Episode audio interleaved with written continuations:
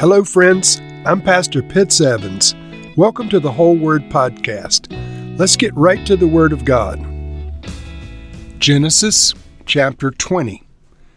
Now Abraham moved on from there into the region of the Negev and lived between Kadesh and Shur. For a while he stayed also in Gerar, and there Abraham said of his wife Sarah, She is my sister. Then Abimelech, king of Gerar, sent for Sarah and took her. But God came to Abimelech in a dream one night and said to him, You are as good as dead because of the woman you have taken. She's a married woman. Now Abimelech had not gone near her. So he said, Lord, will you destroy an innocent nation? Did he not say to me, She is my sister? And didn't she also say, He is my brother? I have done this with a clear conscience and clean hands. Then God said to him in a dream, Yes, I know you did this with a clear conscience, and so I have kept you from sinning against me. That's why I did not let you touch her. Now return the man's wife, for he is a prophet, and he will pray for you, and you will live. But if you do not return her, you may be sure that you and all who belong to you will die. Early the next morning, Abimelech summoned all of his officials, and when he told them all that had happened, they were very much afraid. Then Abimelech called Abraham in and said, What have you done to us? How have I wronged you that you have brought such great guilt upon me and my kingdom? You have done things to me that should never be done. And Abimelech asked Abraham, What was your reason for doing this? Abraham replied, I said to myself, Surely there's no fear of God in this place, and they will kill me because of my wife. Besides, she really is my sister, the daughter of my father, though not of my mother, and she became my wife. And when God had me wander from my father's household, I said to her, This is how you can show your love to me. Everywhere we go, say of me, He is my brother. Then Abimelech brought sheep and cattle and male and female slaves, and gave them to Abraham. And he returned Sarah his wife to him. And Abimelech said, My land is before you, live wherever you like. To Sarah he said, I am giving your brother a thousand shekels of silver. This is to cover the offense against you before all who are with you. You are completely vindicated. Then Abraham prayed to God, and God healed Abimelech, his wife, and his female slaves so they could have children again. For the Lord had kept all the women in Abimelech's household from conceiving because of Abraham's wife Sarah. Now, this is a kind of a convoluted tale according to Western standards. Apparently, Abraham and Sarah came into the territory of this Abimelech, and Abimelech saw that Sarah was a good looking woman. Abimelech did not realize that Sarah was Abraham's wife, because he was putting her forward as his sister. So Abimelech says, Hey, great, I'll just add her to my harem. And then God intervened. Genesis um, 20, verse 3 God came to Abimelech in a dream. Now, this is fascinating for a lot of reasons. This Abimelech was not Jewish, he was not a worshiper of the one true God, and yet the one true God came to him in a dream.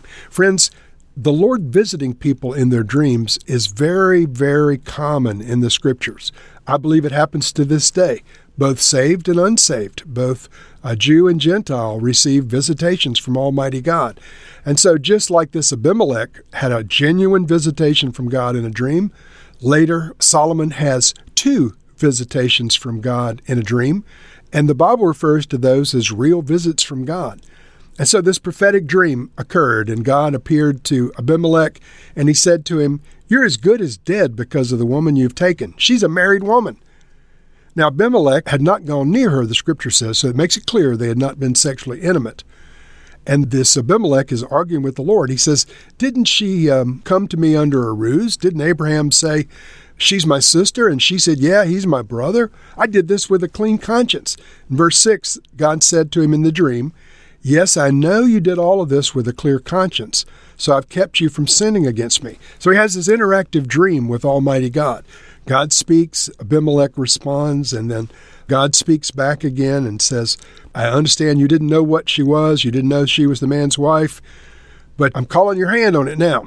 Verse 7 Now return the man's wife, for he is a prophet.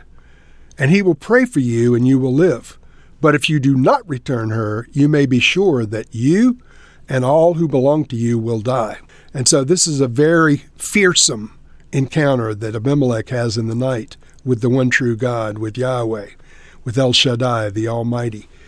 And he warns him. He says, This Abraham is under my protection.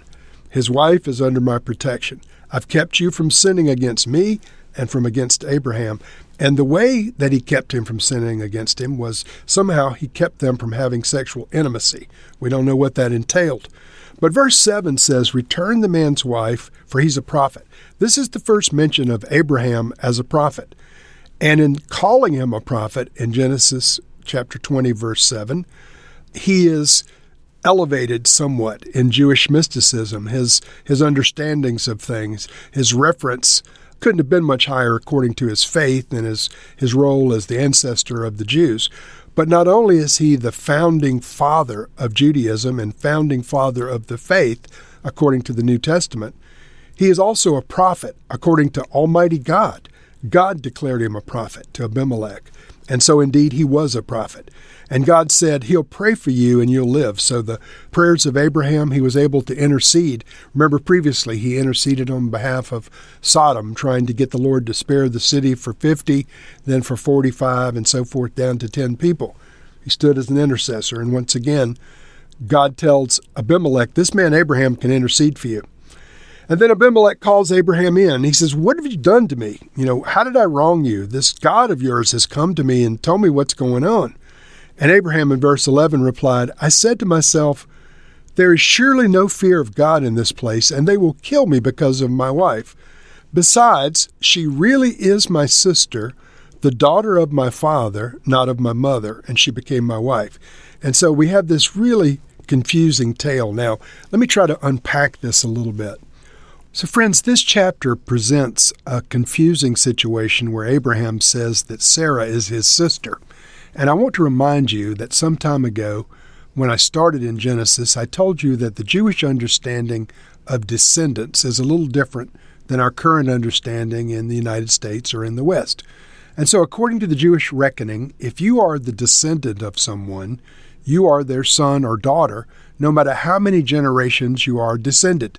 In other words, a first generation uh, son is not different in the way that they express it than a grandson or a great grandson or a great great grandson. Same thing with a, a daughter, a granddaughter, a great great granddaughter.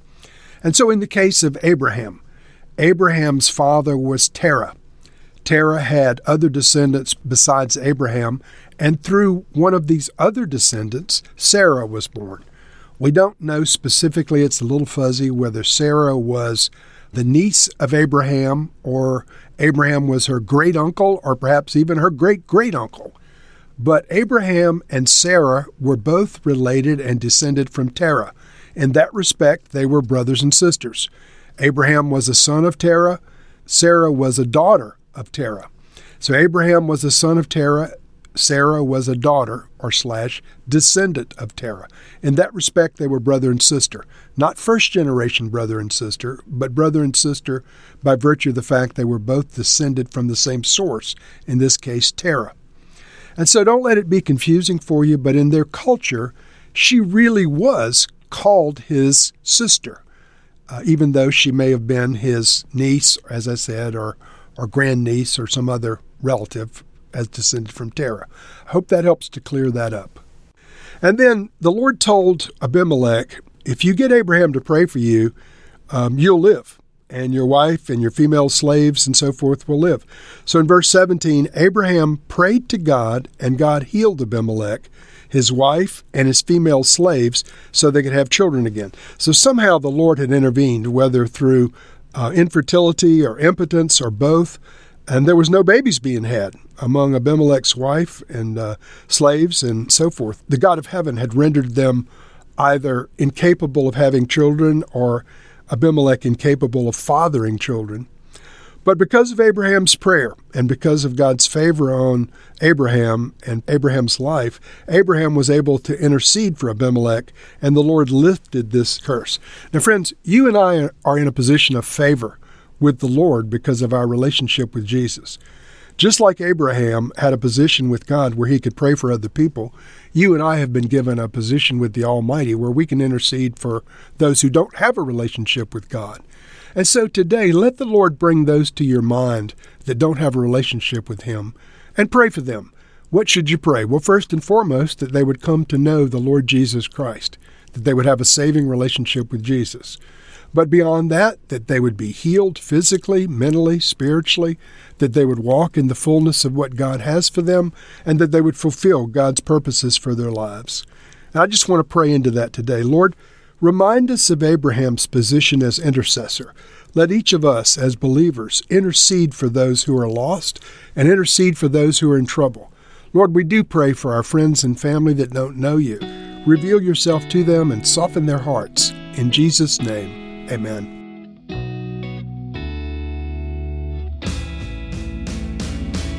Thank you for listening to this episode of The Whole Word. It was brought to you by Whole Word Fellowship and the Northern Virginia House of Prayer. If you were encouraged, please share our podcast with your friends. We'd also appreciate it if you'd hit subscribe in your favorite podcast app and take a few moments to write a review.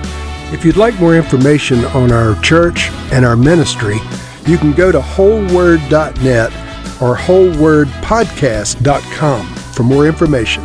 Thank you again, and may the Lord Jesus bless you today and always.